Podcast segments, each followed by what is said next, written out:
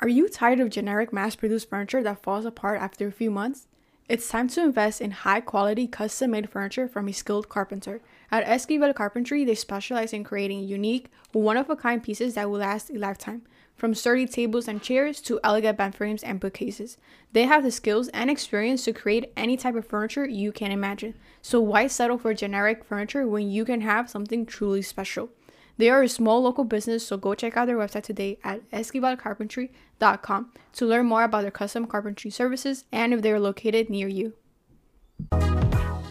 Bienvenidos to Me Lo Merezco. I'm your host, Andrea Tejeda. In this show, we learn from amazing individuals who are at different stages of their journey. These are individuals with different careers who took the leap, are breaking generational patterns, and are creating their own reality. Therefore, with any goals we have, these conversations remind us that Me Lo Merezco. No other explanation needed. Welcome back, everybody, to another episode of Me Lo Merezco. We have another awesome guest today, Carolina. She's a social media marketer, so I'm really excited to learn more about her story. So, with that being said, Carolina, thank you so much for being here. How are you? I'm good. I'm so happy to be here. Thank you for having me. No, no problem. I'm so I'm so honored. So let's start with the first question of how did you get started? Like, what were those events or experiences that kind of led you to becoming a social media marketer? Yeah, yeah. So I mean, back in 2020, in the middle of COVID, I feel like a lot of stories start nowadays. Um, like back with COVID, uh, I was a flight attendant. Mm-hmm. So I had dreamed of being a flight attendant since I can remember, since I was so small because, or uh, so like so young because mm-hmm. my mom was also a flight attendant growing up. So I would watch her, and it was just always like a big dream for me. And then right before COVID in 2019, the process of becoming a flight attendant can take months to, mm-hmm. I think, mm-hmm. up to six months from when I interviewed oh, wow. I actually became a flight attendant, and and then the training process um, and so forth.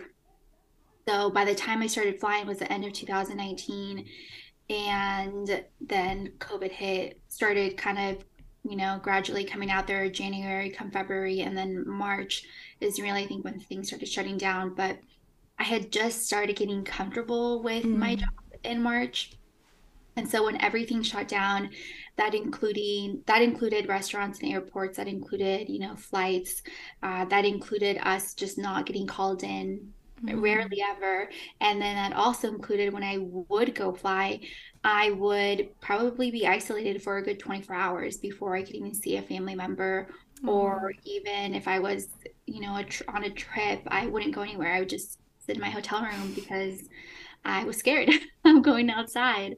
Um, so it was just a really, it was a really weird and interesting experience I had during that time.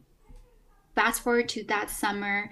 At that point, I again, it was still everything was still so fresh, and we, I, it was completely unknown on when things were going to be done or when things were going to get better. And I think mm-hmm. I was holding on to that hope of, okay, things might get better, but by summer, I was just already burnt out mm. and I was exhausted and I was missing my family. I was also living part time in LA and I'm from Eugene, Oregon. So I was living part time in LA and it just was it was so weird. It was just having to commute from like you know normal people commute 20 minutes, half an hour, or maybe max an hour mm-hmm. to their location. I was commuting like six hours or four hours and on a plane ride. Wow. Um, so by then, I basically was like, I need to do something different. I I need to just yeah, I need to look for something else that's gonna be better for my mental health, be better for my my life in general. I found a I found out about a virtual assistant. That really changed the things for me. Um, Jessica Hawks, she went viral during that time about a virtual assistant job, and she kind of talked about how she made X amount of money in a month or in four months. And I love this business side of things, but I also um, had admin experience. So it seemed like I could do that. It seemed like things in my past I could apply to being a virtual assistant. You'd work remote. And I basically jumped in. Like I when I I'm the type of person that likes to jump head first. I rarely think about it, and that too with you know with con- be, being a content creator, I have to jump into the idea and do it right then and there, or else I won't do it, or mm-hmm. I'll just it'll be two weeks before I actually post something. So within like two week time frame i had a call with jessica i had created my instagram for the business i had put together my packages and then i had my first call with my potential client and it happened so fast so basically i was just doing two jobs, which I was very used to doing growing up. I would always like at least work two jobs. So I was doing flight attendant and then also doing um, virtual assistant on the side from I would say end of summer through December, and then it became to the point where I was booked out with my clients and I was. Mm. What I was making as a virtual assistant replaced my income of being a flight attendant and I was like, I want to do this full time. So that's... that's how I started in that area. Over the years, I've evolved to social media management and social media marketing strategist, what I call myself now. So I don't do VA stuff anymore. I just do social media management and social media marketing. But that's kind of the gist. and how how long did you do um the virtual assistant? Yeah, and then pivoting into social media manager. I would say um, it was um, a good year. I would say definitely. Mm-hmm. I, I did virtual assistant for a whole year before I decided to pivot to just social media marketing. And the biggest reason for my pivot was not only did I fell in love with social media. I fell in love with the marketing side of things. Mm-hmm. I found that my strengths were really in keeping up with the algorithm, creating content, kind of big picture, rather than just doing admin tasks. And what's so funny about this is I had like I said, I had administration experience. I had been a receptionist. I was front desk at a salon and spa for about seven years. Mm-hmm. And I just did a lot of, I was also a manager at the salon for a little bit. So my idea initially was okay, I'll do admin because I'm good at it, because I'm mm-hmm. familiar with it. Not necessarily I'll do admin and I'll do virtual assistant because I love it. So for me, at first, it was like, I'm good at this. I'll do, um, you know, I'll continue, I'll d- take those skill sets and put it into virtual assistant. When after a year, when I realized that my love for what I was doing was really based off of social media and marketing. Mm. That's when I pivoted to like, okay, I don't have to be doing things just from what I'm good at. I can actually evolve and focus on what I love to do versus things that I don't love to do. So that's so interesting because there's like two things. There's like a question I want to ask, but also like point out where I have this like membership where they talk about strengths and how there's like mm-hmm. four it's like a quadrant and like the big one is like the zone of genius or something like that. Mm-hmm. And like if you find what your zone of genius is, which for you is like social media and all of that, mm-hmm. then that's where you are able to make the most money. Um, mm-hmm. but for you, when pivoting, I know it's like very hard for a lot of people because it's like I'm doing this and then like having to do something else where what if my clients aren't into this or stuff like that. So for you, how was that pivot and was it like scary to do or were you able to like say like I'm doing this and that's it? Yeah, so kind of going back to that mindset that I'm like I have to do it in that moment or else I'm not going to do it or I'm going to mm. wait it. Um, I, w- I was scared that I was going to either limit myself or not as many clients would inquire me, of course, um, or that it was just going to be really hard for people to find me in general because by then I had already built this community on my Instagram. That's where I was getting all of my clients is mm. Instagram. And because back in 2020, TikTok had just started out, but you know, it wasn't really focused on business. Mm-hmm. Um, it was really just, you know, more of a creative, fun app. Uh, so by then, I was really just focusing on Instagram and getting clients there. So that was a little scary. But then when I made that shift after like a week, honestly, a week, two weeks, I felt a breath of fresh air. I really did. I felt like a big weight had been lifted off my shoulders. I knew it was right. I had uh, actually ended some contracts that I was doing virtual assistants with, mm-hmm. and I was again, it was to the point where I was like, okay, I know I want to continue doing what I love to do, but there are some aspects in being a virtual assistant that I didn't love. And so mm-hmm. I think that was kind of contradicting to, to what I really saw myself and how I saw my future with my business. So that, yeah, it was scary, but I knew it was the right, after like a week, two weeks, I knew it was the right decision to make. So. Yeah, that's awesome. Because literally, I was watching a video maybe like yesterday or two days ago where yeah. she was talking about like your mission in life and, and like what your purpose in life is type of thing yeah. and she was saying how you have to like feel it but also you, that's gonna reflect on your bank account so if you you know you're doing the right thing if you're seeing it in your bank account so i was i thought it was like pretty interesting I like that. yeah it really it, it it's kind of a domino effect once you mm-hmm. make and if you feel it in your gut all of the decisions I made thus far, specifically with my business too, I base it off a gut intuition feeling. I'm mm-hmm. really big on if it feels right or if it doesn't feel right, I won't go for it. But same with, you know, Jessica Hawks, who was my mentor.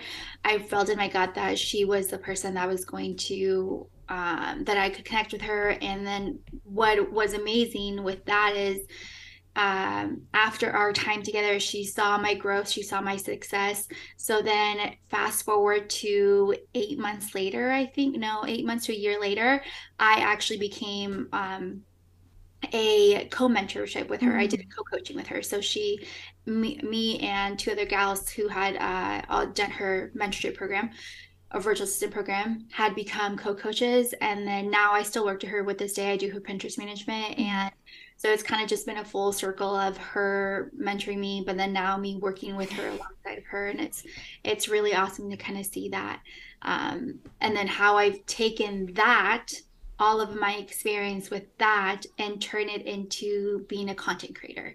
And this year is focusing on that and um, not necessarily shifting, but like adding on to what I'm already doing because I see from basically what this year has been for me uh, I know we're already in March, but like talking about the beginning of the year, it's uh, being a contributor has really been a creative outlet for me because I do love social media so much and I mm. so business focused for me. Start when I did when I started doing TikTok for myself and just you know my own freedom, my persona, just being myself. That really became a creative outlet for me, and so I was able to get best of, best of both worlds. I would say. Yeah, that's actually interesting because I found you through TikTok thinking you were like a fashion creator or like a lifestyle creator. But then um it was after I, I clicked in your link where you had social media manager and then I um listened to your podcast episode where you were like, Oh, I'm a I have a virtual assistant business and then like so I was like, wait, hold up. Oh, yeah. what is this? So yeah, I so that's pretty yeah, that's pretty that's, interesting yeah, that's basically how kind of it's evolved. So I still do my social media marketing business. I still have that. I have my clients, mm. and um, that's my job. It's my full time job. Um, but now I also do content creation, and that's just me and my personality, and nothing to do with business. All to do with fun, lifestyle, mm. beauty, makeup. I'm sorry, beauty, um, fashion, just all things that I love to do and bringing it onto the social media platform. But being a social media marketer, I'm able to take some of my tips and tricks that I've used with my clients and do it with myself. And it's been really fun to do that on TikTok. And mm. yeah.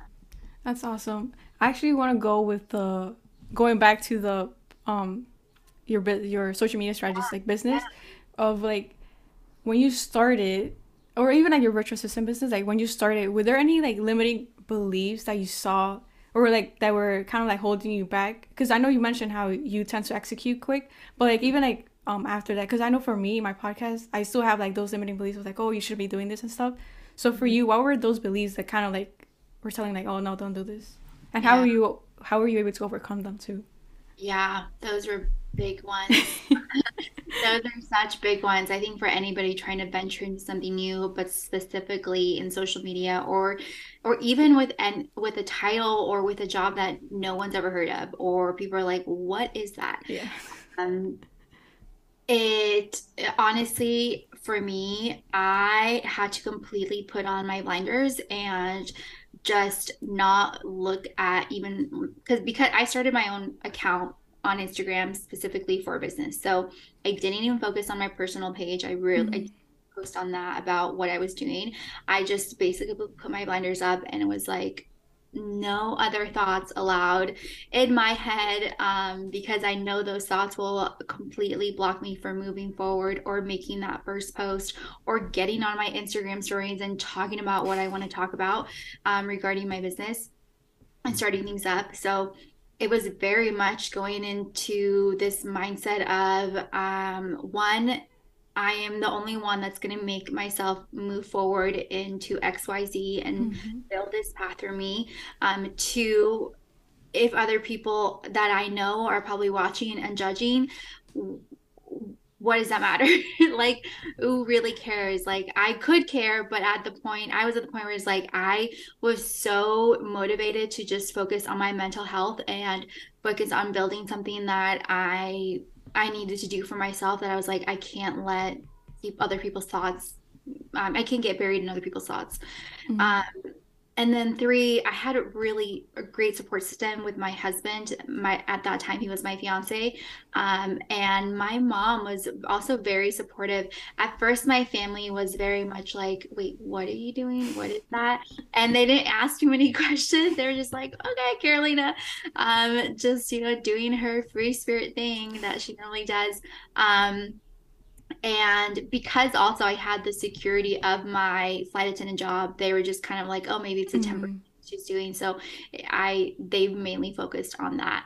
Um, but after because I again went very fast and put a lot of effort and work into building that business, after a month time span, I had two clients and uh after I got, it was like after the first client, people were like, "Oh wait, what are you doing again?" Like they were actually intrigued, and um, my family was like, "Wait, that's really cool." And then mm. fast forward three months later, four months later, when I announced that I'm not gonna be a flight attendant anymore and I'm gonna take this full time, we're like, "This is awesome! Like this is really cool." And that was really big for me and getting my family support. I know that's not the same with everybody.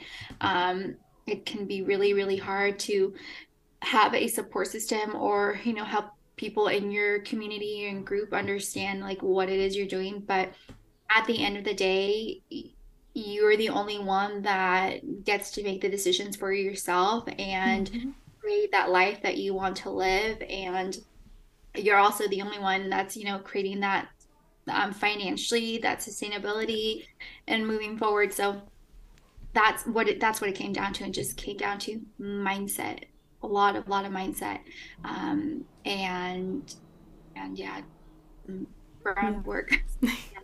Have, have you um is there like any specific resources that you use? Because i know like limit limiting beliefs or like becoming aware of them? Oh actually let's go with that. How did you become aware of those of those like beliefs that you had about yourself that that were limiting you? And then yeah. what resources did you use yeah, I'm really, really, I'm actually a really big podcast person. I love podcasts. It's what I find um, is we all have, of course, different ways to intake information, different ways to learn things. Um, so some people are more visual learners, some people are more um, need to do it. Some mm-hmm. people need to write it down. Some people need to read read it. As much as I want to be a reader, I just I couldn't. I I want to read. I'm like saving me forever to read one book that I started at the beginning of the year.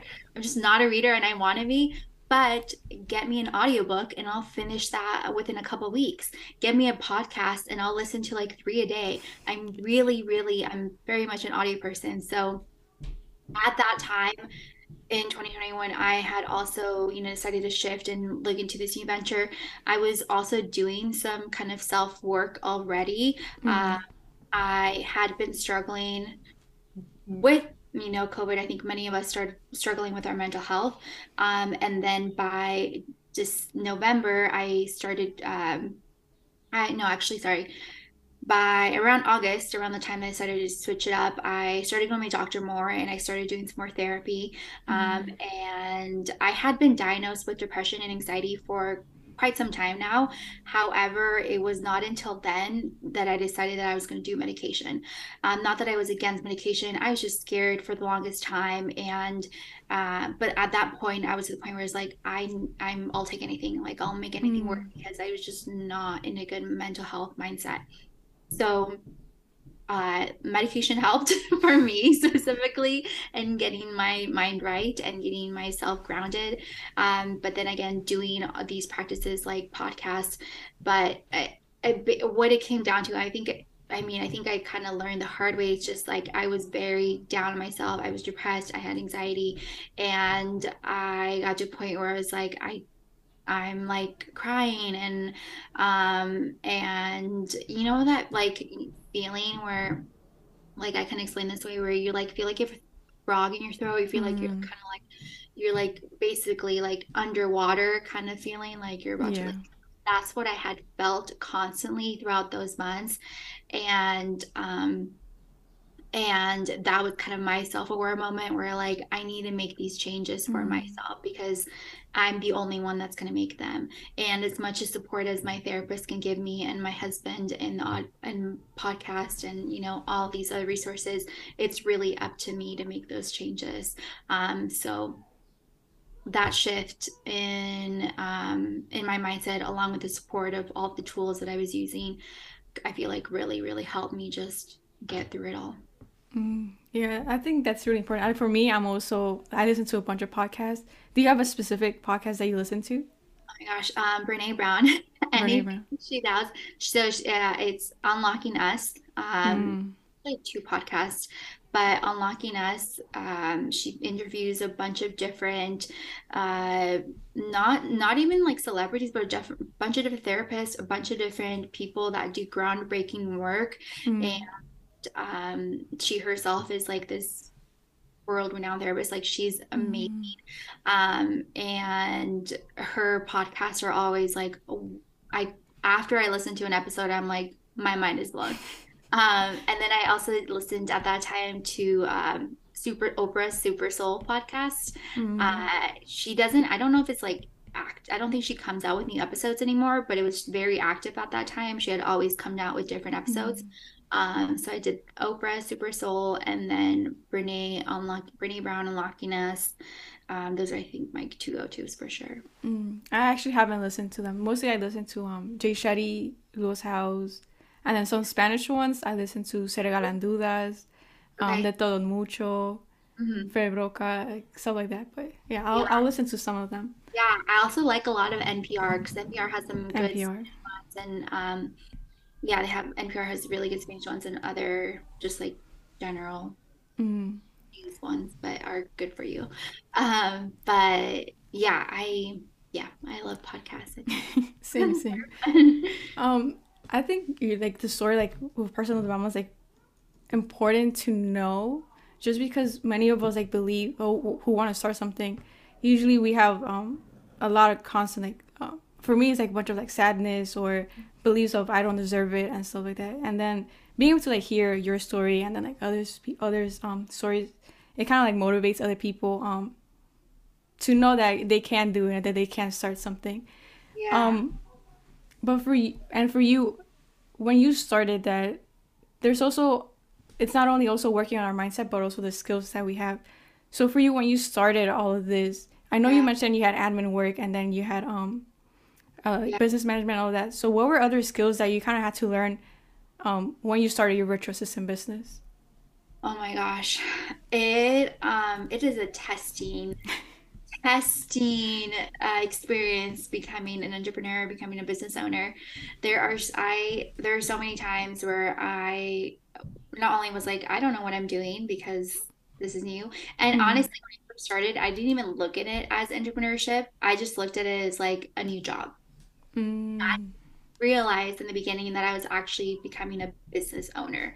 That's what you are doing. You're becoming a business owner. You're, you're filing your LLC. You're going. You're building your taxes. You're doing your taxes. Um, you're marketing yourself. You're doing the client's work. You're managing your expenses.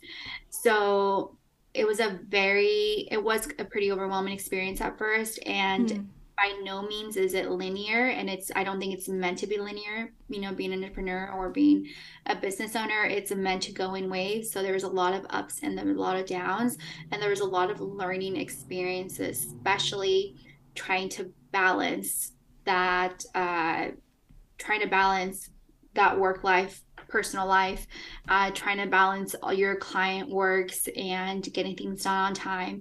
And there were times where I honestly I would either either be late on something or I would do something wrong.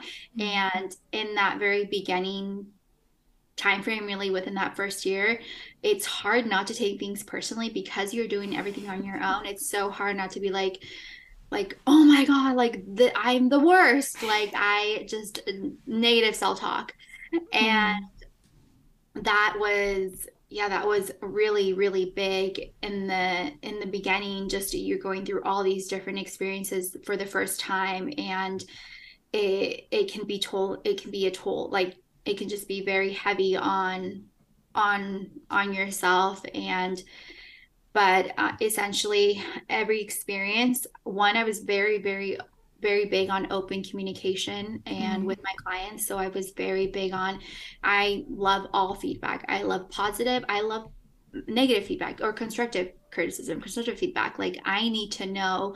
So i was very big on that um and hearing wanting to hear the yes wanting to hear the no and i think that really helped me. But then also there would be times where i had to realize that you're not going to satisfy every client you're not going to do an a plus job in every single thing you do especially in your first year honestly first two years. You're not going to be perfect at everything you do and that is okay. You are a human you're not a robot. And if it's your first time starting out especially if it's your first time starting out you're going to make mistakes.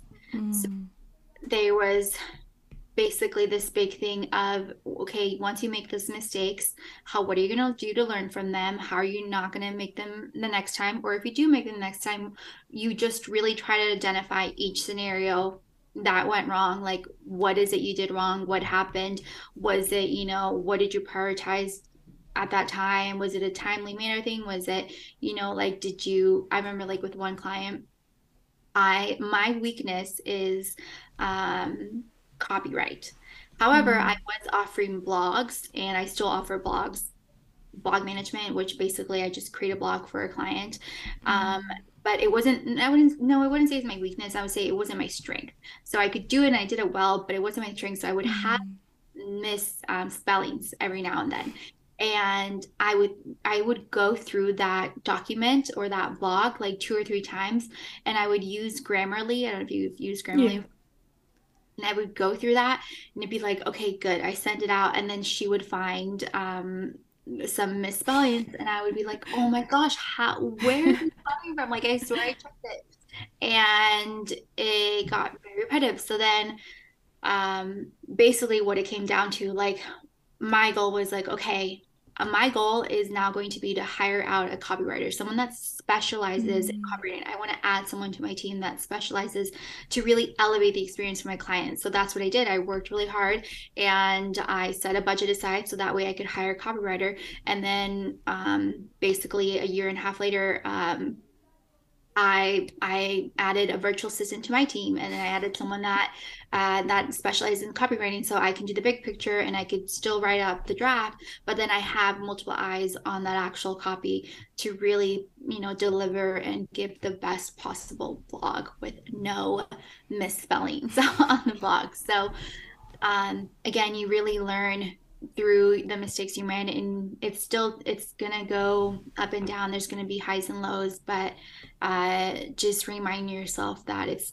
it, it's okay if it's not perfect and it's okay that it mm-hmm. you can make mistakes yeah and i could definitely what's the word attest to that because yeah. with my podcast episodes um the, the first two i didn't really know what i was doing just because yeah. it's the first two and then the third one um I was I was talking to her and then towards the end I just like completely forgot my thought.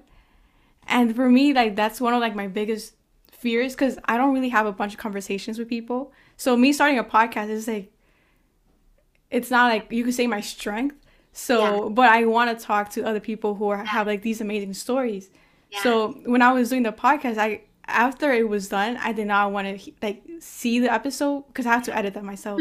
so I was like, it probably took me like a day or two to actually like watch it and then edit it. But yeah, like those moments like really like your mind like really like hits you hard like or like punishes you, you could say. but Yeah. I really had to like learn like it's okay, like you're gonna make mistakes and all that. So yeah, it's like really important to give yourself grace at the end of the day. Yeah, that's very similar to kind of it's it's a confidence build, like, and especially if it's something that's out of your comfort zone and that's something that's new in the beginning, um, Mm-hmm. you're that means you're challenging yourself, so, challenging yourself. So one, awesome job, you're challenging yourself, you're getting yourself out of your comfort zone. Mm-hmm. Two, six months from now, one year from now, you're gonna look back and be like, oh my God, that was me. Like I, this is what I sounded like, and you're gonna sound Mm-hmm. different. You're gonna sound completely different than you did um, from when your first 10 episodes and and then you're going to look back and be like i'm so happy i did that even though i was uncomfortable or even though i was you know not at all perfect or had no Mm-hmm. idea what i was doing because now if i would have started now it would have been the same thing it's it's like you got to Mm-hmm. do it now or else you're going to look back and you're like why didn't i do this then or it's totally kind of that mindset game but Yeah. that was another big thing is confidence my confidence was it it I mean from someone that was so so so shy growing up so shy. And I think that really stemmed from uh being an immigrant and or Mm. first generation and coming to the United States not knowing anybody. I just had like a really had a traumatic childhood. I mean who didn't? But also just it was a very um it was yeah it was a very interesting childhood. And so Um, during my elementary school years and middle school years, I was so, so shy. And I took that into high school a little bit. High school, I bloomed a little bit more, but then that always stuck with me. So I never thought that I could get this confidence or have this confidence. I didn't, didn't know that was even in me. But once I became a once I started my business, once I became an entrepreneur and and moved forward with that and had these like groundbreaking moments and had these learning experiences and worked with other clients, I realized like I need to be the person I need to be the person that leads. I need to be the, the person that speaks out. I need to set my boundaries and you just build to this confidence one after the other and that's I feel like that's been has been my biggest takeaway and something that I have absolutely loved from this whole journey of being a uh, business owner. I took that, especially taking that and going into content creation over this year. Like, I feel like if anything, that has been kind of the big seed is my confidence. Because if I had started a TikTok or content creation like a year ago or even two years ago, uh-uh, no. I'm like, how am I going to get in front of the camera and talk to people? Or like, what am I doing? Like, like this? No way. But now I'm like, I do not care. I'm like, I'm gonna Yeah. go for it. That's so awesome. I, I love like hearing these stories, like your story, everybody's story, because it's like we were this person a few years back, and Yeah. and we grew up like or transformed into a person that we would have never imagined. So for me, I really have the same like similar story because I was also I was labeled as a shy kid, a quiet kid. Like parent teacher conference comes, it's like oh your your daughter has to speak more, blah blah blah, participate more, and even in high school too. It was until um probably like sophomore year where it was like my friend I made friends because I didn't have friends for like freshman and sophomore year. And Yeah. then um sophomore year second semester you could say, I joined sports and that's where I started like getting out of my shell. But even after that I and then college came and then I had no friends again because my friends from high school didn't go to the same college. So Right, I went. I went back to being the shy kid and whatever. And then it's like it's not it's been like a whole process of me trying to get out of my shell and all that. But now starting my podcast is like I would have never imagined me talking to awesome people like you, where it's like you Yeah. could see you could see the transformation. So yeah, Yeah. it's really really really awesome. Yeah, I love that. Okay, um, I have two. No, I have one question with the Yeah. hiring. How was Yeah. that experience for you? Because I know for many business um, owners or people who are starting their entrepreneurship, one of the difficult or hard, difficult things to do is hire people. So for you, how was that? How was that process for you? Yeah, um, on both sides. I mean, when I, I guess on the side of people hiring me as, you know, Mm. their social media manager or social media marketing strategist, um, I have definitely evolved over the past two and a half years since when I started this at the very beginning. Like, I didn't have any proof to show of any social media management experience. I didn't have any proof to Mm. show of any blogs. So it was very much how I going to captivate them at the initial call, which is called the discovery call. Mm-hmm. Uh, once they inquire, we do a discovery call, which is about a 20, 30 minute call of them telling me what it is they need help with. And then me kind of telling them, like, okay, this is how I can help you. This is what I recommend.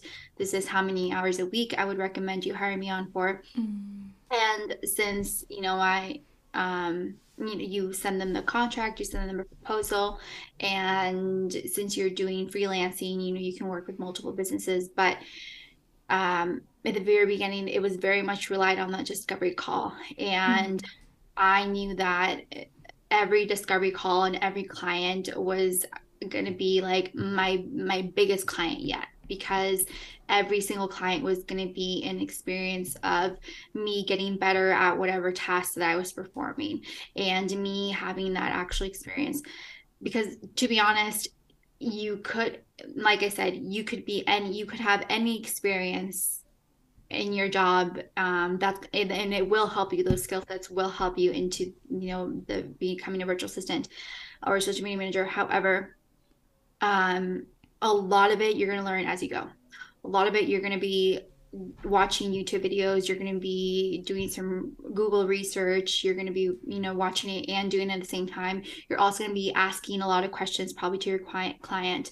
So, it very much relied on that discovery call and how I would captivate them there, how we would mm-hmm. connect and and I and it's really about that trust building too. So once you they sign the contract and they sign the invoice, you build that trust and you build that trust through communication and you build that trust through the how you're what you're giving. You're giving your all to your your your work and the tasks that you're doing. So that was really the big thing in the beginning over time, I was able to now build a portfolio. So now I have clients and I have, or I've had many clients and I have experience in social media management. I have client studies that I can share with them. I have past blogs that I can share with them. And that's kind of, I guess, replaces kind of that requirement, you know, on, in a normal corporate job world. Yeah. You, you have your your check boxes of requirements and um, that would kind of replace that essentially. So the inquiry i send them over a proposal and in there has reviews. So once you have you know a client you make sure you build that trust. And if you're ending it with a client you always make sure you get a review. Mm-hmm. um, and a lot to what helped is me really trying to be active on my Instagram or whatever platform it is you're marketing yourself on. So at that time, because it was Instagram, I was really active on my stories and I was really, really active on my Instagram stories. So I can kind of showcase my personality through that. Mm. Uh, and I had a lot of people connect with me like, oh my gosh, I saw you really be active on stories. I was also really just trying to be active on any platform that was new because I knew I liked social media. So Mm-hmm. I don't know mm-hmm. if I don't remember if you recall Clubhouse or are familiar with Clubhouse. It was an app. Mm. And it was kind of very similar to how podcasts, because it was basically you go live and you speak live in front mm-hmm. of whoever decides to join at that time. It's not recorded, so it's like once you speak live, that kind of seminar ends. But you can be like, I'm going to host a clubhouse on this day at this time join me and we can talk about all the topics. And so i would mm-hmm. host a lot of clubhouse lives. And i again i remember um, or i would try to join them. So if somebody else i knew was hosting that i was either a potential client that i wanted to work with or was in the industry because i was really focused on wedding industry they were hosting something and i was like okay i'm going to go in there and ask questions and just be really mm. um, and getting myself out there so that was really in the beginning but again later on now i have like okay these are my clients that i've worked in the past. Um, i my my clients post has gotten 14 million views 18 million views so forth. Like this is what i have to show. And um, and then i've just really built my client experience um, elevated my client experience mm-hmm. with past years. I would say on the other side of me hiring somebody because I I'm familiar and was once in their shoes when either they first started their freelance journey. Um, I felt like I probably have, you know, I can probably relate a little bit to what they're going through. And I'm very much someone that if you work with me, like I love to collaborate. So I I love to share what I know and um and so it was really just based off of gut intuition whether I feel like this is going to be right fit and how the discovery call went if I connect with them and then also referrals if somebody referred me to somebody that hey mm-hmm. I mm. when I was needing a copywriter I actually got that referred to me from um, someone who uh, one of the co-coaches from from with Jessica's program and she had used this copywriter she had spoke highly of her and i was like i need that. I specifically need that. So i reached out to her and we got on a call and it went great.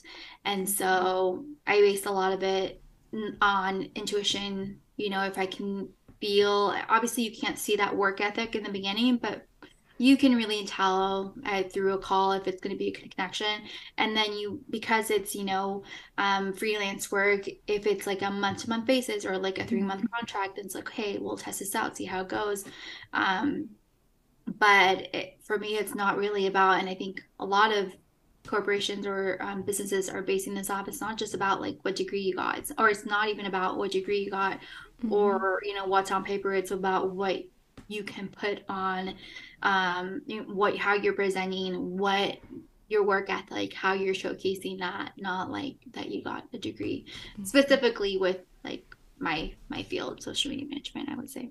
Yeah, that's actually interesting because I was reading this book um, called Quiet something something something by Susan something, and um, and she was talking about um, how we live in this culture of personality. So that's where like we care what other people think about us. And she was talking about in this chapter where um I think it was Harvard, like those like high Ivy Ivy yeah. colleges where they see your resume and they want you to do like a lot of extracurricular activities. But she was saying how that's just us caring about what this institution specifically um, wants from us. So it's not supposed to be like that because not everybody wants to do all these extracurricular activities. Like someone was just wants to focus on doing something specifically and expand yeah. their experience in that. So yeah, I thought like that was pretty interesting. I really recommend that book. I still need to finish it though, but the first few yeah. chapters is like it's a lot of information, good information. Yeah. If it's on audiobook, I'm on it. um, I think I think it's on YouTube actually. So I think, but the the voice there is not that the best. So then yeah. check Audible. Um, I was gonna ask you a question of. We talked about hiring, and then I want to ask you a question about pricing. Yeah. because and that's another um, difficult thing where a lot of especially like as as beginners um, entering entrepreneurship and all of that we yeah. tend to price ourselves like very low. So for yeah. you how was that experience and how have you like increased your prices and all of that? Yeah yeah that that kind of go ties into that confidence built and not double guessing yourself and questioning yourself which i still do to this day even two and a half mm-hmm. years later because it'll mark it'll be marked three years of doing this in end of August. Oh. So it's weird that it's already been this long, but also it also feels like it hasn't been that long. Um, but uh, I was very fortunate to again have that mentorship with Jessica. Um, at the time that she went viral in the middle of August, um, she had been doing like one-on-one calls, and I think I was like one of her last one-on-one calls. That was like the very like the cheapest price possible because you know um, because then she was like really high in demand and then she raised her prices um, understandably and so I had that call with her and that was like one of the things like how do I price this all what I do um, and she was like you don't price yourself any lower than $25 an hour it starts at about $30 an hour mm-hmm. and mm-hmm um, so don't price yourself. She's like, actually, don't price yourself 30, less than thirty dollars an hour, especially with the type of experience that you have. I was like, okay, okay, okay. And I said, okay. And then I priced myself at $25 an hour. totally underpriced because I was so scared. I was so scared because by that time, the um, being a flight attendant, um, I I was getting paid $18 an hour. And prior to that, and that was my highest pay rate. And then prior to that, I was um, the jobs I'd had paid like $15 an hour at most. And that was normal. Like that's, you know, that was minimum wage or or a and little bit kind of, above a minimum wage. And that's kind of what we're, used to. I mean, at least in my family, my yeah. cousin's the only one who's had like a thirty dollar an hour salary, yeah. like a minimum hour thing. Yeah. So yeah, it's crazy.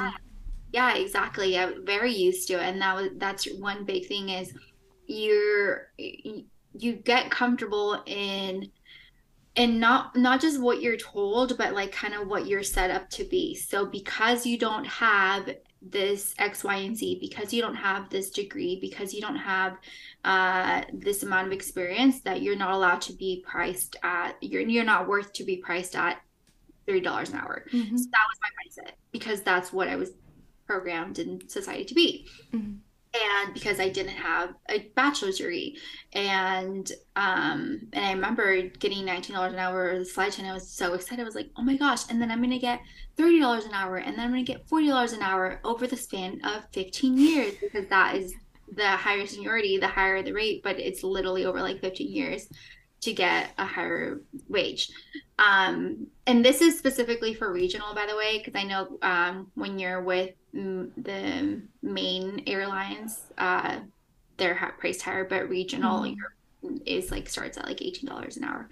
So, so then basically, I yeah, I was I was like, okay, I'm gonna start myself at twenty five dollars an hour, and then I got my first client. My first two clients were uh, at five dollars an hour, and I priced myself that way.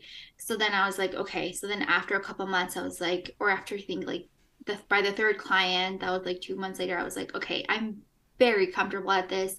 I I see like the I see the the I you know the pricing myself to the workload I'm doing. So I'm gonna price myself at thirty dollars an hour. And so then I did, and then I started I started becoming more confident in raising my prices as not just as I was getting booked out because it's not just like oh the more clients you get the more mm-hmm. the higher you go. It's about the experience and it's about how you're delivering your your work. It's about how you're setting your um your own uh for like your what your project management um, how you're delivering your your tasks. So it was based off many different things on top of um, on top of the amount of inquiries you're getting and the amount of people that you're you're saying yes to. So um, there was different elements to how I was able to price myself different reasons how I'm able to price myself higher. But then I got to the point where I was like, okay, now I'm going to price myself um, $50 an hour. And then I did, and I got my client. So I really built that up. And um, now I don't base it off that because with social media management, it's really hard to base it off hourly rates. You do mm-hmm. it packages and you just do um, you don't even say the hours you just give them like um, deliverables and you give them like this package includes like this many posts a month and then this mm-hmm. is what it mm. costs a month or every four weeks so that's kind of how it's uh, evolved into that but at the very beginning yeah don't start at any 30 don't start at lower than $30 an hour because like i did because it's not worth it. Yeah it's and it's important like um to kind of like be transparent you can say with like with what you're earning just because like you said $25 is too little like at least at least 30 but if you can do more if you feel confident. So yeah that's like really important. So now yeah. that we're talking about money because money is like one of my favorite topics Love let's it. go with two um how has your relationship with money evolved like personally and then with your business too because managing limiting beliefs all of that really influences on how you manage your money. So how was yeah. that journey for you? Yeah it, it really changes your mindset and how you look about money when you start making more money. Um, the way you start normalizing things and like the um, the number that you're hitting a month.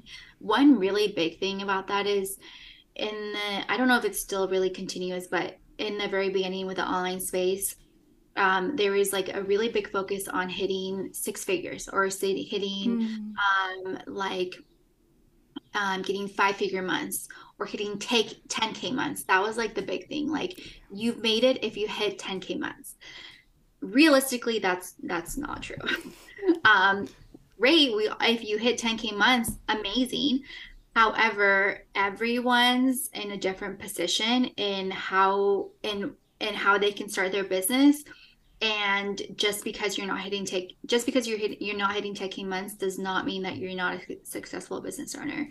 Um, success can come in many different ways and forms. Success can come in you um, helping your client get x amount of um, deals or, or x amount of inquiries um, it can come in you now having the freedom to uh, schedule yourself, um, you know, a, a, therapy appointment in the middle of the day or take your dog on a walk and not be stressed out. Like success can come in so many different ways, and you having that work life balance.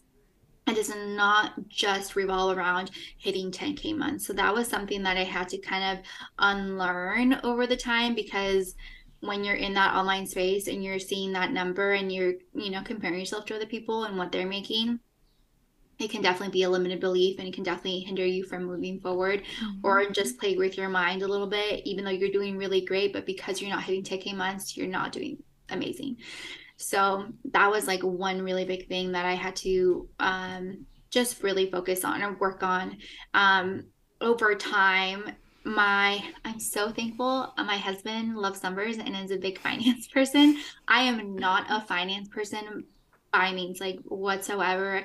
I have always struggled with getting my finances checked. Just full transparency here. I've always find struggled um you know just budgeting and things like that. So being an entrepreneur and owning my own business really put my gears into check and had me do monthly budgets um, mm-hmm. or sometimes even biweekly budgets and because it's you're taking out um, for example, I, from the very beginning, I've created the habit of taking 25 to 30% of every invoice that I got and putting that aside into a savings called taxes.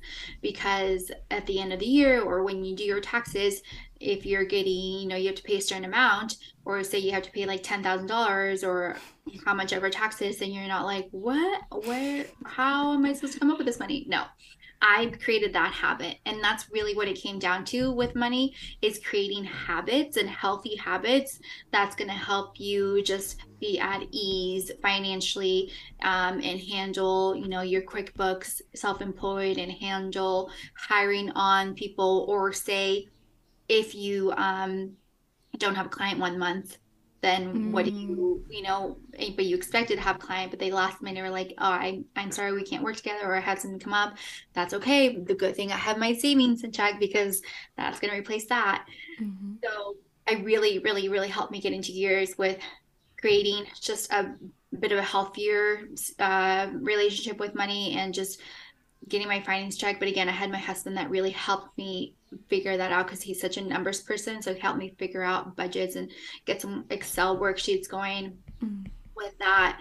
Um, but that was also my big motivator in the beginning is making getting that quote unquote financial freedom. So that was my big motivator to also when I had started in August and I was like, okay, I want this amount of clients by December what do I do? Or I'm sorry, I want, I need to make this amount of money by December to be able to supplement my current income and more. What do I need to do to get there? Okay, I need to have this amount of clients each month and I need to be making this amount. So I need to be working this amount of hours. I need to save this much money. I need to also put back money that I've already spent because co- investing in coaching, investing in um, tools, and you know the things that you're learning is takes money. So I had spent I think like three thousand dollars something on coaching, and then I had spent a packet. I bought like a thirty dollar how to do things packet.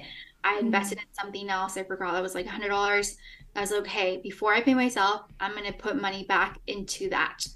From there, I'm going to, along with the 25 30%. So I really didn't pay myself for the first like half of the year. Mm-hmm. Um, I focused on getting my finances checked, getting my savings, making sure I was supplementing what I was already making putting um, together my you know my tax fund my taxes fund is what i called it um, before i can be like okay now i can confidently leave my corporate job so that way if any knowingly that is say next month I have a client that I'm not working with anymore unexpectedly, I'm going to be okay. I'm going to be safe financially. Um, I have grown up working like two to three jobs at the same time since I can remember. Uh, so I'm very comfortable in that kind of um, go, go, go energy. Hustle mentality. Yeah, that kind of hustle mentality.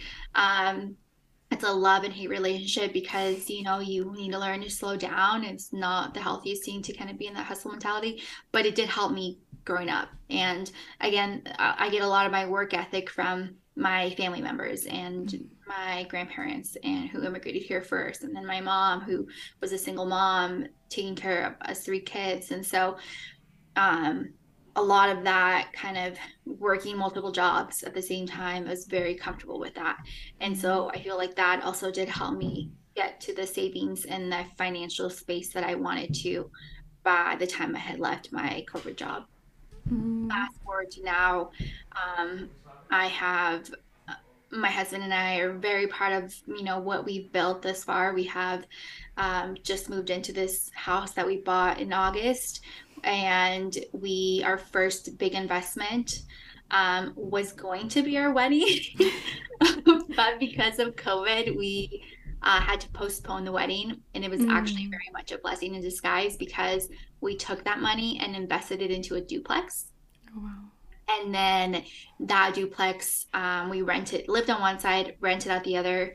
We renovated the side that we were on and now we just listed it for rent. So now we're gonna mm. so now we basically have two units that we're gonna get income from. Um, and then this unit we have currently our plan is to airbnb this unit by the end of the year. So that's awesome. it's there's a lot of decisions you know being made and um, at, at the same time, you also want to have fun. Like I, I like to have fun and I like to shop. how um how have you learned? Because real estate investing is not like easy peasy. So, what resources have you used to learn about real estate investing and not get stuck in that analysis paralysis?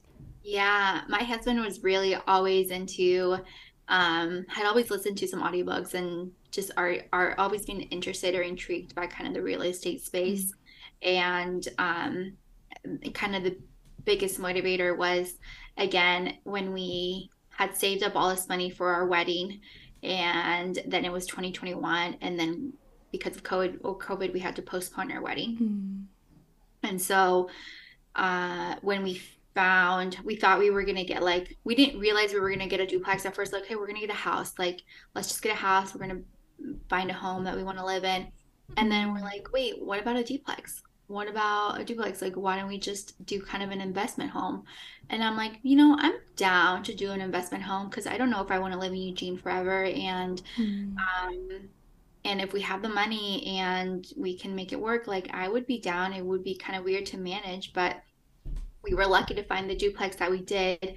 And when we bought our house was literally like the month before um, the market had that really big mm-hmm. spike in interest rates and homes like doubling their prices. Like it, it was i don't know if it's luck or if it's timing but it was like literally the month before. So then when we had we signed the house. We got we we got the duplex a month later um, the real estate market just went crazy and we're like, oh my gosh, like we we we almost were in that mess um, of situation. But basically, what we had to do is we, you know, saved up again for our wedding. Um, we knew we had to like we it was going to be a wedding or it was going to be a year anyway so we're like hey we're going to save again and then at the same time um, we're going to renovate the house that we're living in and my uncle is actually our real estate um yeah was our um our real estate person. Um why am i agent yeah. I forget english sometimes. No see uh, uh, he was a real estate agent. And so he kind of helped us to kind of guide get us through the whole process. Mm. and he was like you guys are making the best possible decision. Um getting a duplex. So basically, it's kind of like I kind of um, I've never had tattoos, but I kind of phrase it or give the example of like when you get one to two, you want to get. People are always like wanting to. Um, it's kind of like that. It's like once you get a house, you're like, oh my god, you can't stop. Mm-hmm. Yeah, especially if it's like a duplex kind of investment house, you're like, oh my god, I, I want to get more. And so we were pretty committed to like, okay, let's set aside savings for the next house, and um, and so we did that, and then two years later, we were able to buy our second home. Um, so it's eh, definitely podcast, some books, my uncle, and yeah, you kind of just get in like a black hole of learning a lot of things. Yeah, yeah, that's like really, really important, especially with real estate. Where there's like sometimes there could be like um there's so much information and so many ways you could do real estate investing. I know for us, my my family was able to buy a house too in Connecticut.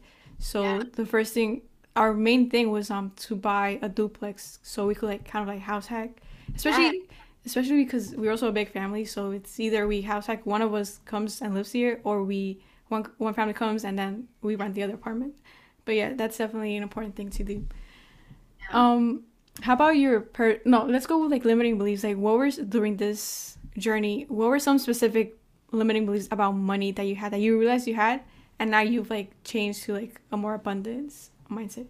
Yeah. Um, I mean, kind of the biggest one was my worth uh, because of what I had, uh, mm. the experience I had in the past, and because I had only gotten my associate's degree. And I just realized uh, I, I do love learning. I, I generally do love learning, but I mm. just knew that school wasn't for me. So when I got my associates in business and then I decided not to move forward in finishing a bachelor's. I had two years left and I was like, mm. it's just I can't do it. Like I feel like I'm wasting money because I don't know what I'm doing. I'm not putting any effort to it. And so I was very much in the mindset of like, oh my gosh, I'm not worth getting a bachelor's. I'm not worth getting paid a salary. I'd never mm. gotten a mm. salary. Um, I'm not worth getting, you know, benefits. And so um, I had been used to for so long just being admin, being a receptionist. That's what I felt that I had that was like my success um, story, or I thought it had finished there. And I was good at it. It was great. But when I, I like very vividly remember sitting in, um, I was a receptionist at a medical, um, a med spa slash um, eye doctor. it was like both. And my desk was basically like a cubicle and it had no windows for me to get like see any windows. I had to just step outside and like look out the big all windows. Um, but like my desk was just like in a corner and it was cozy, but I, it was not for me. At that point is when I realized I was like dreading going to work. Mm-hmm. And then I was like waiting until my 15 minute break that I can get a sigh of relief. And I remember just leaving work and be like, I don't want to come here. I don't. I I dread doing this every day. Like I honestly I want to quit. I want to quit. I said I wanted to quit like every single day. Like I'm gonna quit tomorrow. I'm gonna quit tomorrow. I never did. And um and I even at that time had um because of the med spa, I had um like they would give us you know discounts and mm-hmm. i would mm-hmm. get like uh facials for free or this for like five dollars and none of that motivated me like i was not even about any of that so it's just about me not wanting to be in a cubicle and that's when i realized like that nine to five eight to five job is just not for me mm-hmm. and and it, it yeah so that was kind of like the big big determination of like, okay, if that's not for you and you know that's not for you, then how are you, what are you, what are you doing to change it? And so for me, that's kind of like the big motivators. Yeah. Yeah, I think that's a really important, especially know your, knowing your worth and trying to figure that out because I, I've mentioned this in like previous episodes where like money is energy. So it's like really important for you to feel like you deserve it because mm-hmm. if not, there was like another video where I watched where he says like money treat money as if it was like an important person in your life. So if you say, "Oh, I don't deserve to be your friend," then the money is gonna be like, "Okay, bye. I'm gonna go some.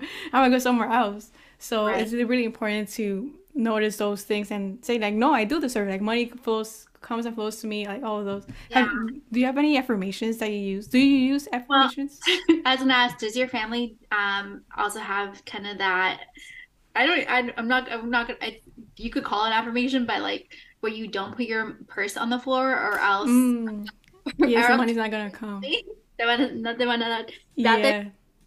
uh, if you put your purse on the floor. So I never put my purse on the floor. Like, and my husband's like, "What are you talking about?" I'm like, "Put my purse on the floor. I'm going to lose my money." Superstitions, yeah. Yeah. So that's kind of like a similar thing to me. Is like you know like um I very much try to um with money. and I I tell my husband I'm like, "Don't worry about it. It's gonna be okay." Like I'm very confident in. Mm-hmm what's to come. Even though if i don't have it or if it's not if like say i have to pay something for next month and i don't have it by any means um i very much i'm really big on manifestation but i'm also very much on like what i put out there is coming back to me. So mm-hmm. pretty much what a manifestation. Um but i'm very much like it's okay. I'm not going to spend the time worrying about it. I'm going to be proactive in getting mm-hmm. you know needing what I need to do to get the money. And I'm not saying it's going to come out of thin air. Yeah. However, I'm also not going to like stress or look at it in a negative way or or think that um, for example right now um, we're getting a house we just listed the other side of the duplex and i understand like we are paying two mortgages it's a big deal um so my husband is a little more, more on the stress of like we need to get the house like it's not going to get rented mm. like it's been out a week what's going on? I'm like it's going to get rented. No problem. And i'm like we're going to list it at the highest possible price that they can be at. If we need to list it a little bit lower that's okay but it's going to get rented. And by next month we're going to see this income at this um you know at this pace like it's going to be okay. So a lot of self-talk goes through that a lot of like changing that mindset to like yes, it's coming to you rather than like, is it coming to me? Yeah, putting it in a question. Yeah, am I questioning it or or wondering where it is? Like, no, it's gonna be there. It's coming. Mm-hmm. We're gonna mm-hmm. make it happen. Um, doing what you need to do to be proactive to make it happen, but also just yeah, not having that negative and that kind of questioning mindset towards it because I think that has always always helped me and my husband too is always like I don't know how you do it, but you get it done. like he's like, I don't know like what it is about you, but I'm like, I'm just that's I'm really big on that. Like I'm just really big on um getting yourself just mentally in the right headspace when it comes to money because if you don't, it's just gonna drain you. It's going mm-hmm. to completely affect your mood. It's going to affect your mental health. It's going to affect um, the how the week goes, how the month goes, and it can affect your productivity. Um, rather, if you have more of like a healthy, if you have more of a healthy mindset with money, or more of a healthy relationship with money, uh, it's you're, you're treating it more as like you're allowing it to, you're welcoming it, you're allowing mm-hmm. it to mm-hmm. come into your house and come into your space um, and you're saying that you have those fortunes rather than questioning if you have those fortunes it's gonna it really really makes a big difference and at least it has in my experience. Yeah and that's like the whole point of manifestation. Like people think oh yeah just think about it think about it but it's like what you said it's thinking about sorry there's like noise outside. Hopefully nobody heard that but um yeah it's manifestation so it's being proactive with, with what you're doing not just thinking about it because like there's like this book um the secret like there's a lot of backlash because the it's like okay yeah think about it think about it but yeah.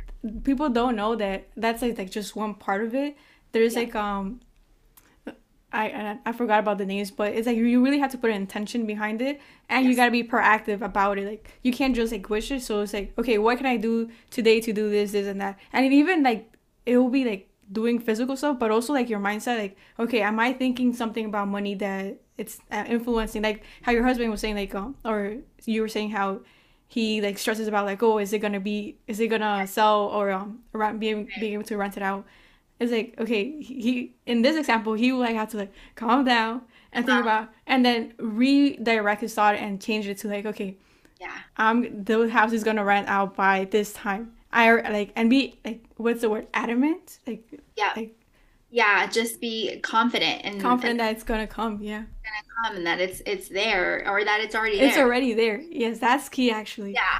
Exactly. The type, the wording is everything. yes, it really is. There's like a, a manifestation technique. I guess it's a technique or scripting yeah. where yeah. you have to write down as if that event already happened. So I've been trying to do that, but I started like in the beginning of the of the year. But yeah. I've been like going down. But I need to go back to it because there's like some things where I wrote like starting the podcast, like interviewing as a woman, like all of that and like events. So yeah, definitely I recommend scripting. That's yeah. gonna something I'm gonna be. Do you have any manifestation techniques that? Oh my gosh, I have manifested my whole life. I kid you not. Um, and honestly, I I gave up. Not gave up. I like put away those like thoughts of like, oh, people think it's like woo woo or it's like not real. Like, honestly, I give zero about any of that because I know what I have lived with my life. And it also kind of ties into I grew up, my family grew up very religious, very Catholic, mm-hmm. very Latino Catholic. Um, I never fully aligned with with the religion Catholic, but I did align with some of the things and, you know, believing in a greater power and um and how it brought us together and having that hope and so I had struggled for the longest time come my mid especially my mid up to my mid 20s i'm like okay what do i believe in what do i not believe in and i think that kind of um helped me like doing questioning that kind of going through that kind of self work of like, okay, what do I really believe in? What am I putting my energy towards? Um, what's my mindset like?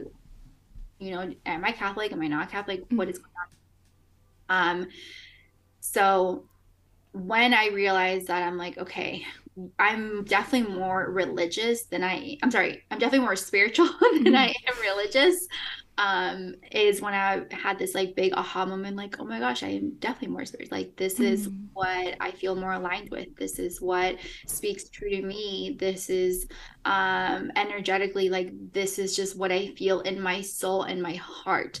Um these types of practices and these types of um mindsets and beliefs like this is what aligns more with me so I made that shift, I would say more so in my mid 20s, I would say early mid 20s, um, of becoming just practicing spirituality more.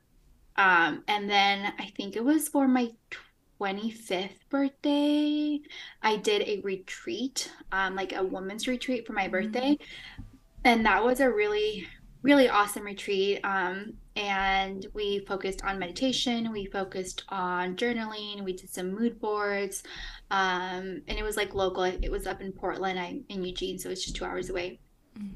i spent the weekend with these women and the food was all vegan um, and it was so delicious and it, for me it was just like a very like eye-opening experience we also had a little photo shoot like one of the people that put it on she was she's a photographer so she mm. did photo shoots for us and like kind of just you know mm, helping confident helping ourselves in our own skin and basically over the time that I evolved and just opening myself up to my spirit my spirituality practices um, i have found that i found different practices or sorry different like habits and different mm-hmm um, manifestations and different um, things that I just do on a day to day basis or a month to month basis and a week to week basis that has helped me just feel more aligned. So, um, and also has helped me manifest what I what I have now. Um, so one huge example was being a flight attendant because I had been wanting to do it for so long. Like it was anyone that knew me knew what is my dream life to be a flight attendant. So leading up to it, uh, like the year prior to me getting my first interview, I had watched. I finally was like, okay, I'm just gonna do it. I'm gonna I'm gonna do all this research and I'm gonna figure it out. And so I would watch YouTube videos back to back of flight attendants that were either vlogging or like how to be, how to become a flight attendant, how to um, do Delta interviews, how to do interviews for United, how to do interviews for American. I would follow as many flight attendants as I can possible. So I would have them basically constantly in my face, like just around mm. me. Like basically, are you building that persona as if I was a flight attendant because I would just be invested in watching and surrounding myself with all things flight attendant. Mm. And I I think I had wrote in like a journal at one time too about like being a flight attendant. And so within that year, I did so much of that, like so much research and surrounding myself and then a year later, I had got my first interview. And that was a really big deal because it was really hard to get an interview, especially at that time. It's really hard to get, um, or to, yeah, to nail down like interview because one, flight or airlines aren't were not always hiring like mm. it was like kind of like a lottery system if they were hiring and you're probably having having hundreds and hundreds of people applying and um yeah, it was like very much like, oh my God, I have my first interview. And then I spent hours trying to prep for it. I went and got like um, a Fenty red lipstick for it. Like I made sure I got a blazer because it was all video too, like video mm. um, interviews. And the first, like the first three interviews are like all video interviews. So I got like a blazer to like make sure I'm, I'm like nice, presentable. Pretty, yeah, like really presentable and blah, blah, blah. Um, and i think in my first interview i don't i didn't do well. I was so so nervous so nervous that i stuttered. I like mm-hmm. didn't know the answer to the question. Um and the type of format interview format they use i'm already forgetting what it's called. It's like specific format. Um but they like basically like it's like it's not easy. It's a, it's a pretty intense interview process um, but then after that, I got my second uh, like possible interview with a different airline. Mm, um, okay. So then after that, I think I had three. So I interviewed with Delta, American, and then a regional one. The regional one is SkyWest, and the SkyWest was the one in person. So I was able to go in in person, and by the SkyWest, it was the third time, so I felt mm. much more comfortable. And um, and it was I, it, was easier than the other ones but i had again already practiced like they basically asked a lot of them asked the same questions mm. uh, whether they were hard or not they were just similar questions so i knew and there were a lot of like scenario based questions mm. so they're mm-hmm. like what would you do if you um if you know a, if a passenger was having a heart attack and um um what would you do in that scenario? Like would you go to your flight attendant? Would you call the captain? Like and then you want to make sure mm-hmm. the right question and not the wrong question. So we're like and at the time I'm like I don't know what I would do because I'm not a flight attendant in my head. Um but basically I fully feel like I manifested my job as a flight attendant because then I did it and then COVID. But then um after that too like the house we live in right now, we had I just spoke to my husband um the year before we decided we are gonna get another house. Mm-hmm. And I'm like, okay, I know I want a house that has a pool. Um and I'm I know I'm gonna have a house that has a pool one day. And he's like, ha ha ha, yeah, you're right, yeah, right. And I'm like, no, I know, I know, I know we're gonna have a house that has a pool one day. He goes, what kind of pool? I'm like, an in-ground pool. It's gonna be really cute, and it's gonna be kind of like this Spanish style backyard. Like, we're it's gonna be pretty. We're gonna set it up he's like, maybe one day, honey, sort of thing. And I'm like, okay, yeah, sure. And then fast forward to when we're looking for a house, and um, by no means were we looking a house with a pool. We were just looking for um, uh, an investment home. We knew it wasn't mm-hmm. like for our home, but then we saw this house, and this house had like arch um like some archway uh, arch hallways like it had beautiful it had two living rooms beautiful space. Um it was definitely a uh, uh something that needed renovation. Like it wasn't mm-hmm. like it was a 90s house. And but when i went inside of it i learned with houses too i need to see the big picture rather than like judge it by what it looks like and more mm-hmm. so kind of see the big picture of like the layout because I'm like, okay, a paint goes a long way, new floors go a long way, mm-hmm. new lighting, new light fixture goes a long way. So for me, it was just like the layout. Um, and the location was perfect. It was five minutes from where we already were at, and we loved this part of town. And then we went in the backyard. We're like, oh my gosh, it has a pool, and it's in our price range. It's like a little bit of a, a price range, but I'm like, it has a pool and it has a hot tub. I'm like, and it's rare for Eugene too to have those. Like not rare, but like for like a general. I mean, more so on the more expensive side homes really mm-hmm. need like it's not people don't really have pools here because one it rains the majority of time of the year mm. uh, and it's maintenance but also we were on the hills and I was like oh my god this is definitely i'm like honey we need to get this house. Like we're gonna get this house. And at the same time i was like okay i'm not gonna be get my heart set up you know if it's not gonna but i'm like i think we're gonna get this house. Um but yeah i fully i'm like honey i fully manifested that like I manifested yeah, and and literally like how you, when you were giving these two examples, like the whole point of man like to do manifestation is that you got to be really really clear on what you want. Like be as specific as possible, and that's what you did. You say you I want this type of pool, blah blah blah blah blah, and then the ten I want this type of job, blah blah blah. So yeah. you really got to be specific. And then the second is like immerse yourself. So you did your whole research on on flight attendants, how to get a job, interviews, all of that and the same thing with the house. So it's really um and then being proactive too of like okay i need to go obviously i'm not a house is not going to come to me so i gotta go and do exactly. my research and all of that so it's a, a lot of factors that go into manifestation but at the end of the day you really gotta align to like what you want to manifest so that's really yeah. really important yeah that clarity that having the specifics and like you said immersing yourself i think that's a really really big one because again it doesn't just come from thin air we're not talking about like mm-hmm. oh, we appear out of nowhere um, there is some work to manifestation like it, it, it's a give and take thing it's not just a take thing mm-hmm. uh, definitely you want to put your efforts out there too so yeah that's so true we're almost in the time limit or you can yeah. say almost towards the end i can't I, am like seeing the time i was like oh okay but um before we end i want to ask you the last question so it's what are your top three, if you have more, please share. But what are your top three ac- accomplishments where Carolina from like maybe a few years ago wouldn't have believed that you achieved? So, top yeah. three, and we have more, please share. Yeah, it's so crazy to kind of think about one just over my different career paths over the last like decade and um and everything I've accomplished thus far um, because we came and I really try to, you know, stay humble about this and remember um, I'll never forget like, you know, where we came from and immigrating from Peru and um, living in a house when I was six years old with all my family members, including my aunts and uncles. Like we lived in a house in a three bedroom house with I would say probably like 15 people.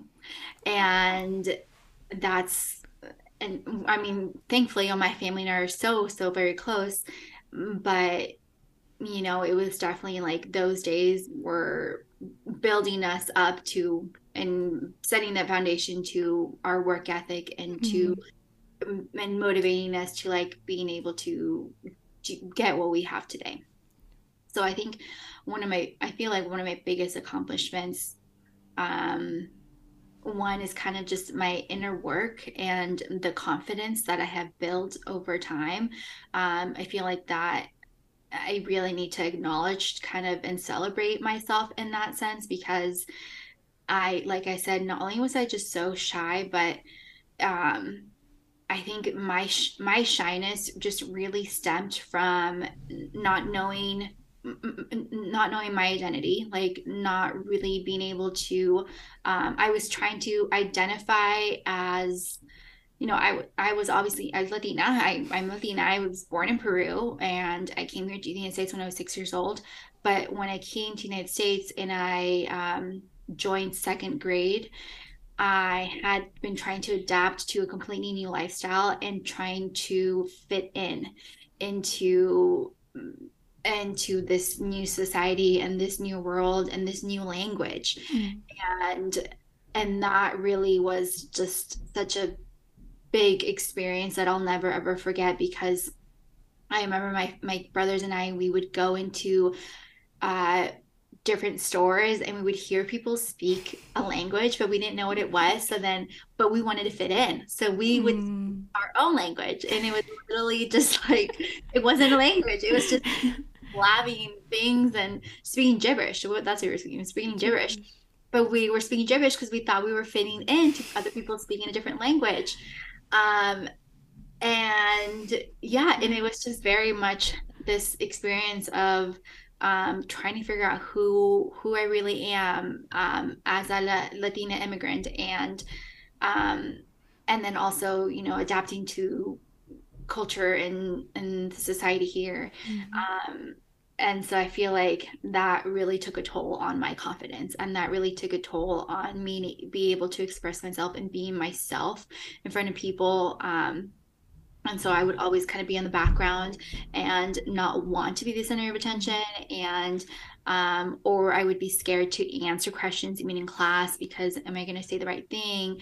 Um, so that really took a toll on myself but now I having the confidence that I do now it's honestly like um, t- 10 year old me would be so so proud of me like who are you? Like oh my god go hide behind the curtain um, but I think that would be one of my biggest, biggest things. Um, I definitely think my second accomplishment would be um, what my husband and I have built with um, from the hard work we have put in over the past decade.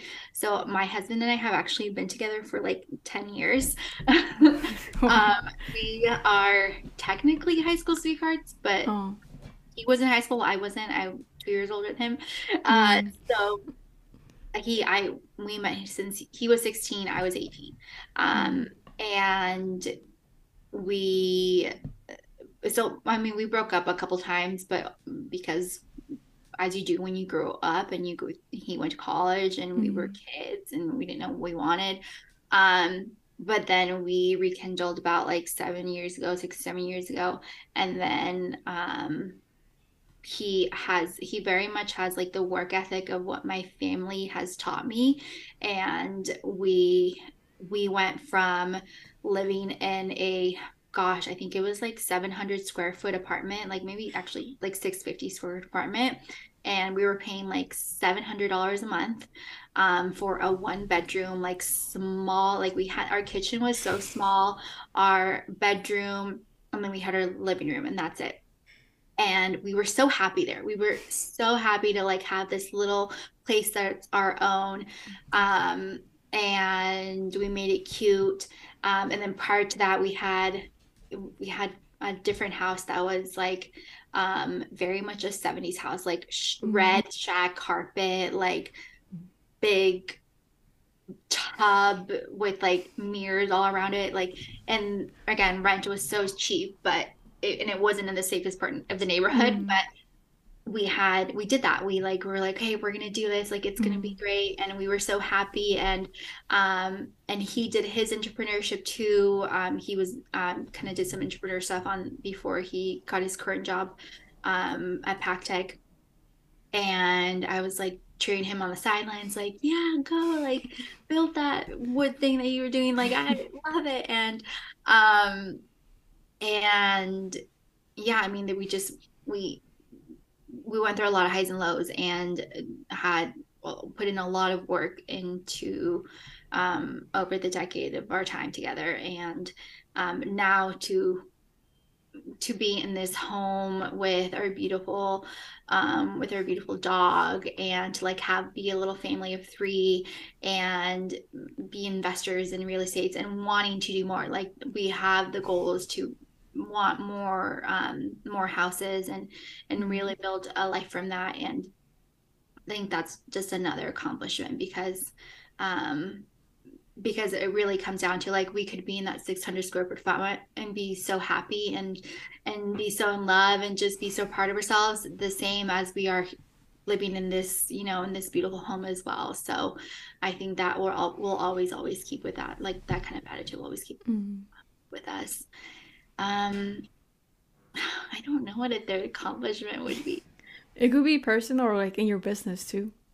Yeah, I with my business, um, I guess that that would that would be kind of the business side of thing, or kind of like the creative side of things mm-hmm. for me. That would be another big accomplishment because um, having started that venture, if it weren't for that venture, I would not have um, one. I would not have the flexibility and the lifestyle that I do now because I love to work from home and I I um, am able to kind of just um, have more time for myself, have more time for my mental health, um, have more time for my family. And on top of that, I would not have started TikTok and started content creation on TikTok if it weren't from that venture. So it was definitely mm-hmm. a domino effect to starting that venture business to where it is now. Um, and so now where I'm at, like now I have even bigger goals of like, okay, now I have my my social media management business where I can take that and then now I'm doing content creation and um, and making that space now more um, uh, more exclusive and sorry um, and making that space just more available to to people you know where I come from and mm.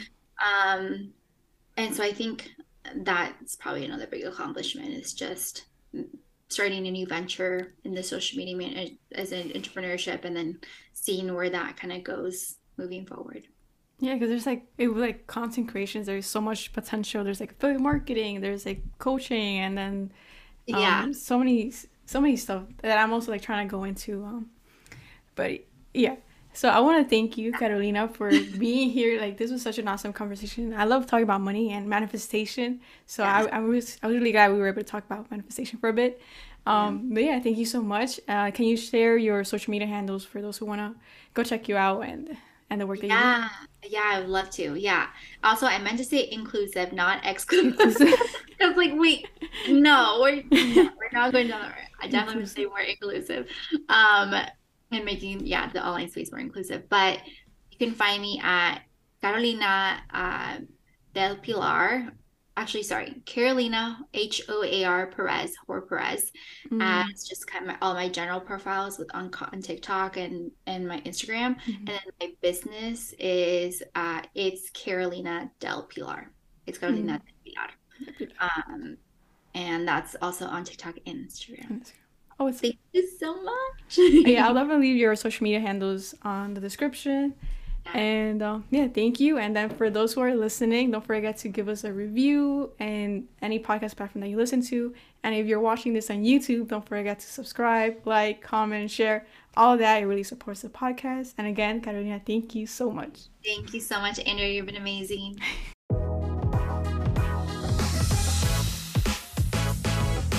On Me Lo Merezco podcast and associated entities, all information provided is for general information purposes only and does not constitute accounting, legal, tax, or other professional advice. Listeners should not act upon the content or information found here without first seeking appropriate advice from an accountant, financial planner, lawyer, or other professional.